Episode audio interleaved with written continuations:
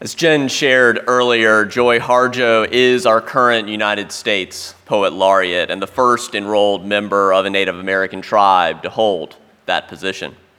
Harjo began writing in the early 1970s as a college student, and in the decades since has published eight books of poetry, a memoir, and two collections for young audiences. Her latest poetry collection is titled An American Sunrise and was published this year.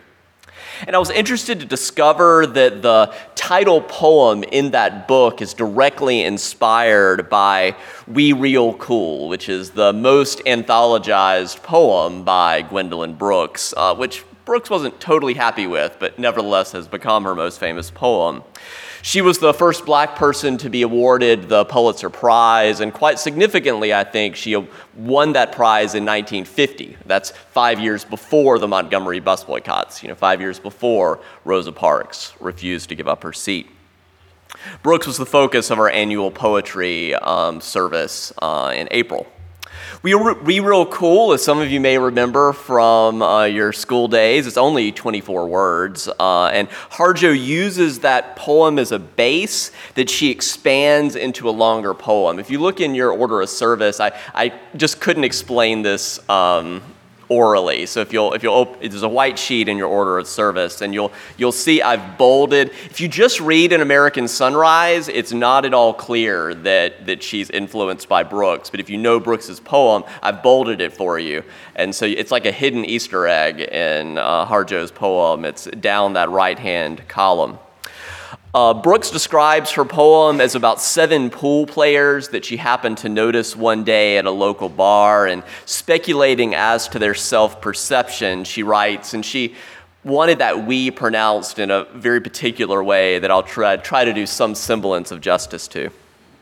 She said, We real cool, we left school, we lurk late, we strike straight, we sing sin, we thin gin, we jazz June, we die soon. That last line, I think, is particularly devastating in our age of Black Lives Matter, which is by no means a new phenomenon. And Brooks, uh, that line, Jazz June, has been widely interpreted as about sex, when asked about it, Brooks would say coyly, coyly. That's actually not at all what I intended, but that's fine for you to read it that way. so, uh, so, again, I've bolded this recapitulation of Brooks's poem by Harjo, um, uh, and I'll read that now. We were running out of breath as we ran out to meet ourselves. We were surfacing the edge of our ancestors' fights and ready to strike it was difficult to lose days in the Indian bar if you were straight. Easy if you played pool and drank to remember to forget. So you see that reference to pool and uh, all of that from Brooks's poem. We made plans to be professional and did. And some of us could sing, so we drummed a firelit pathway up to those starry skies. Sin was invented by the Christians, as was the devil. We sang. We were the heathens, but needed to be saved from them. Thin chance. We knew we were all related in this story. A little gin will clarify the dark and make us all feel like dancing. We had something to do with the origins of blues and jazz. I argued with a Pueblo as I filled the jukebox with dimes in June. 40 years later, and we still want justice. We are still America. We know the rumors of our demise.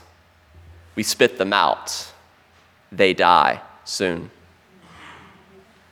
In resonance with those final lines of, of she as a Native American poet pushing back against this rumor of our demise. Harjo has said, My poems are about confronting the kind of society that would diminish Native people and disappear us from the story of this country.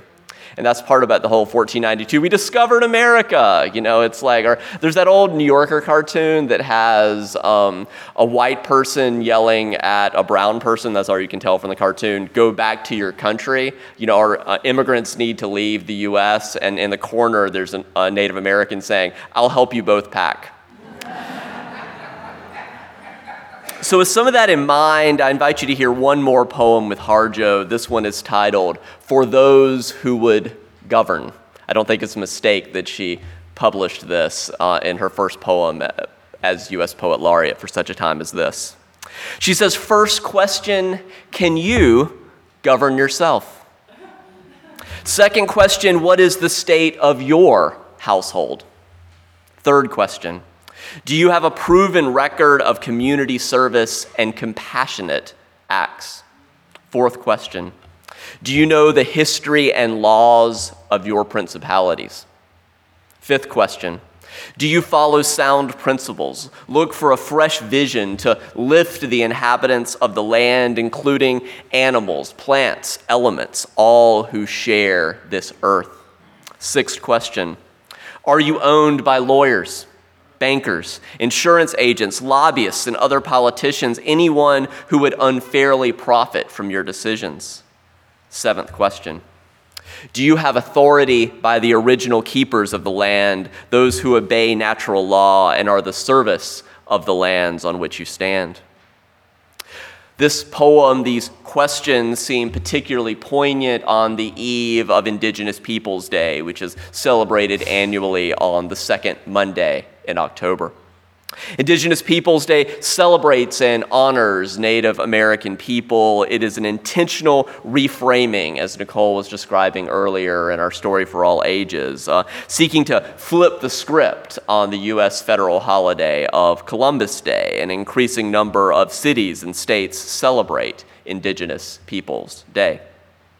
Relatedly, I was excited to learn that the new UUA Common Read. So each year, uh, the UUA, the Unitarian Universalist Association, selects one book. You know, if, if, we had to pick one book for all UUs to read this year, what would it be? And the new um, book is An Indigenous People's History of the United States by Roxanne Dunbar Ortiz. That book actually came out a few years ago, but they chose it for two reasons. One, just this year, they published, Beacon Press, RM Beacon Press, published a new version of that that book, uh, An Indigenous People's History of the U.S. for Young People. So if you just want the shorter, easier version, you, you too can read that or buy for a young person in your life. Uh, I encourage you to read or revisit at least one of these books for our congregational conversation during the 10:30 a.m. middle hour. I've actually scheduled it for Sunday, May 17th. You have seven months to get and read this book. Um, it was also chosen not only because that young people's version was just published, but because November 2020 will be the 400th anniversary of the 1620 landing of the Pilgrims and their relationship with the Wampanoag people. And our UU General Assembly next summer, summer 2020, is they intentionally put it back in Providence, Rhode Island, which is only about an hour from, from Plymouth Rock by car, as part of reflecting on and inviting us to reframe and reflect on that piece of history, which is very much still with us. And when I reflect on what it can mean to be in solidarity with Indigenous people's rights in our contemporary world, one of the first things that comes to mind is the Dakota Access Pipeline protests. Although the pipeline was eventually built, the nearly year long effort was the most significant indigenous protest in decades. Before that, you really have to go back to like the late 60s, the early 70s. Any of you remember like the Alcatraz protest? Um, so, uh, or read the novel There There, which is really powerful. That it's part of what it does is look at the, that Alcatraz um, occupation. Uh, and so this Dakota Access Pipeline it succeeded in both bringing together more than 300 tribal nations as part of the struggle, and it succeeded in raising a lot of people's awareness, including a lot of young people, about climate justice. Considering, however, the ultimate defeat of the Dakota Access Pipeline protesters, it's sobering to remember the words of the preeminent Indian law scholar Felix Cohen, who warned that the treatment of Native Americans should be viewed in this country um, by white people as a canary in the coal mine.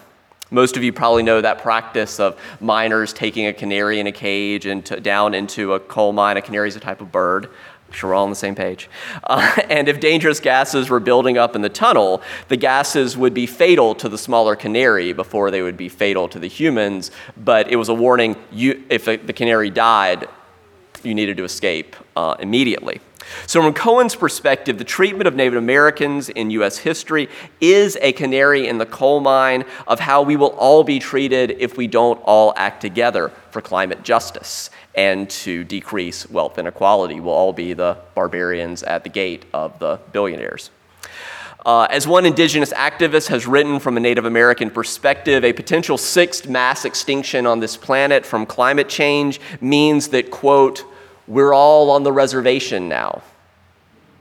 Now, don't get me wrong, I've preached previously about seeking creative solutions for mitigating climate change. I don't think it's about preventing it, it's already happening, but we can not make it worse. Uh, and as we already uh, face these ongoing effects of climate change, there is significant indigenous wisdom for how might we live, how might we adapt, how might we act. After all, as historians remind us, to be a person of direct indigenous descent in the U.S. today is to have survived a genocide of cataclysmic proportions.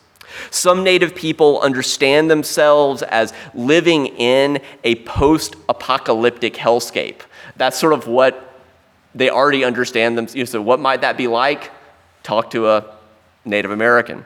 Based on sheer numbers, if you look at what is estimated to be about 18 million indigenous people that were in this land when Columbus discovered it, um, if you compare that to the low point, the nadir of uh, the native population here in the US in the 1890 census, it had gone down to 228,000 people. That is a population decline of approximately 99%. Learning more about history from an indigenous perspective is both a warning, a canary in a coal mine, and a resource potentially for resistance and resilience against overwhelming odds. Along those lines of seeking signs of hope that remain despite deep trauma and betrayal. Have you ever um, had the experience of just hearing about a book over and over and over till you finally say, All right, I'm going to read it. Uh, most recently, that's been the case for me with the book Braiding Sweetgrass Indigenous Wisdom, Scientific Knowledge, and the Teaching of Plants. It's by Robin Wall Kimmerer. I just kept hearing about this book over about three or four years, and it would be followed, it'd come up, and people say, Oh, I love that book. And I'm like, All right, fine, I'll read it. Uh, it was published in 2013, and I would agree, it is a beautiful meditation on living in this world from someone who deeply loves science and deeply loves indigenous wisdom. Dr. Kimmerer is an enrolled member of the Citizen Potawatomi Nation, as well as a distinguished teaching professor of environmental biology at SUNY, the State University of New York, and the founding director of the Center for Native Peoples and the Environment. More simply, she's a plant scientist and a poet. But for a long time, she was told, you can't be both. And for many years, she chose science for that reason. She found the field of botany fascinating, but she would also find herself captivated by plants from a poetic gaze. And on one hand, I find it useful and informative to know that the scientific classification for the Canada goldenrod is Solidago canadensis from the aster family. I'm glad that's out there for me to know. I'm glad it's out there for me to know that this is a herbaceous perennial plant with a central stem that is two to six inches tall, that the alternate leaves are about four to six inches long and one inch wide, becoming slightly smaller toward the apex of the plant. They're lanceolate, I learned a new word, uh, shaped like the head of a lance. Lanceolate. Can I have a language of origin, right? No. Uh, uh, to broadly linear in shape. Uh, spelling bee humor, anyone? All right. Uh, and usually have small teeth along the margins, otherwise, the margins are smooth. The scientific description goes on at length from there. That, that may be enough for most of you.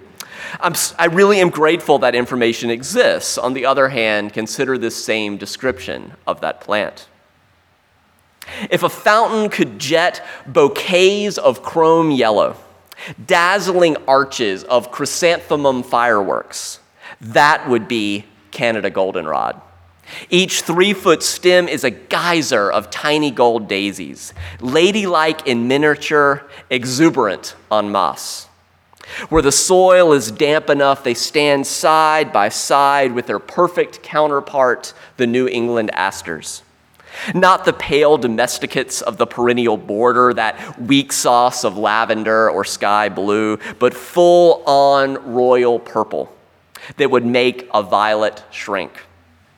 The daisy like fringes of purple petals surround a disk as bright as the sun at high noon, a golden orange pool, just a tantalizing shade darker than the surrounding goldenrod.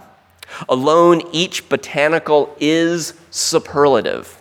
Together, the unusual effect is stunning. Purple and gold, the herald colors of the king and queen of the meadow, a regal procession in complementary colors. Dr. Kimmerer ends that poetic description with the words, I wanted to know why, though those two flowers exist side by side. There's still that radical scientific impulse in the midst of her poetry. And from my perspective, it's less the science and more the poetry that actually makes me want to go out and sit in a field for hours and study flowers. But for me, and I suspect many others, uh, it's the the beauty is the initial attraction, but that also then makes me eventually want to go back and get into the science, both and. But Kimmerer was told by her academic advisor if you want to study beauty, go to law school. He didn't want it in his lab. So, for many years, to survive as an indigenous woman in a male dominated world of science, she chose science alone, and she succeeded. And by all means, science can be an incredibly powerful and transformative worldview. It works. It gives us things like this iPad that I'm preaching from, right? Like it, it works. But not long after she earned her PhD and she, re- she received a fateful invitation to a small gathering of native elders.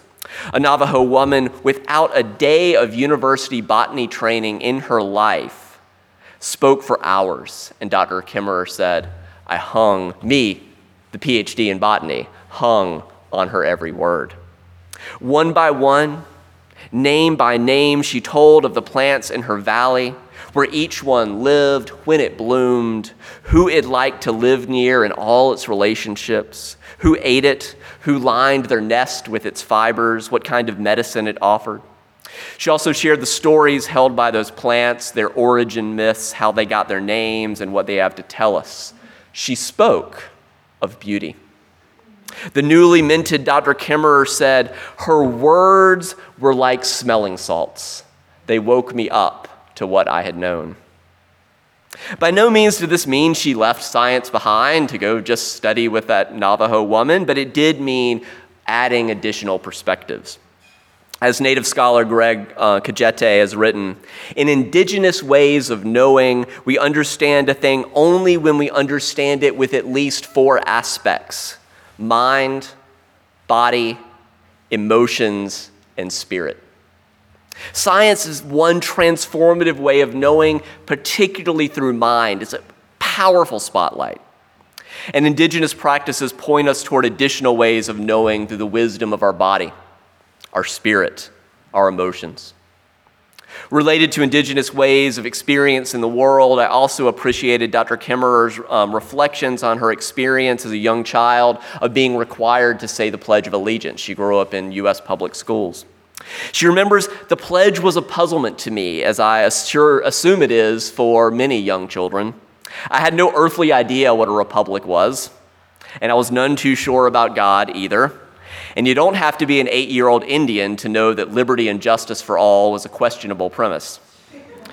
More recently, she received a call from her daughter's teacher when her daughter, too, had chosen to sit silently rather than stand and recite the pledge. Her, her mom said, her daughter said, Mom, I'm not going to stand there and lie. And it's not exactly liberty if they force you to do it, is it? From the mouth of babes. To give you a little more background, consider that the Pledge of Allegiance was first used in public schools on October 12, 1892, during Columbus Day observances, which is precisely the day being reframed as Indigenous Peoples Day. I'm not saying don't say the pledge if that's what your conscience leads you to do, but I am saying, as the bumper sticker says, I love this country, but I think we should start seeing other people. In that spirit, Kimmerer compares the daily recitation of the U.S. Pledge of Allegiance with the, quote, words that come before all else. It's what's recited at the beginning and end of each week in the ancestral homelands of the Onondaga Nation, where she owns a home. Significantly longer than the relatively short pledge, is, uh, this uh, words are also known as the greeting and thanks to the natural world. It's a litany of gratitude for the multitudinous aspects of this wondrous earth on which we find ourselves. Kimmerer writes Imagine raising children in a culture in which gratitude is the first priority, the framing reference. She doesn't have to imagine it, it exists, it's where she lives in that nation. She says, You can't listen to the Thanksgiving address without feeling wealthy. That's what it leaves you with. And while expressing gratitude seems innocent enough, she says, consider it is a revolutionary, revolutionary idea. In a consumer society, contentment is a radical proposition, being content.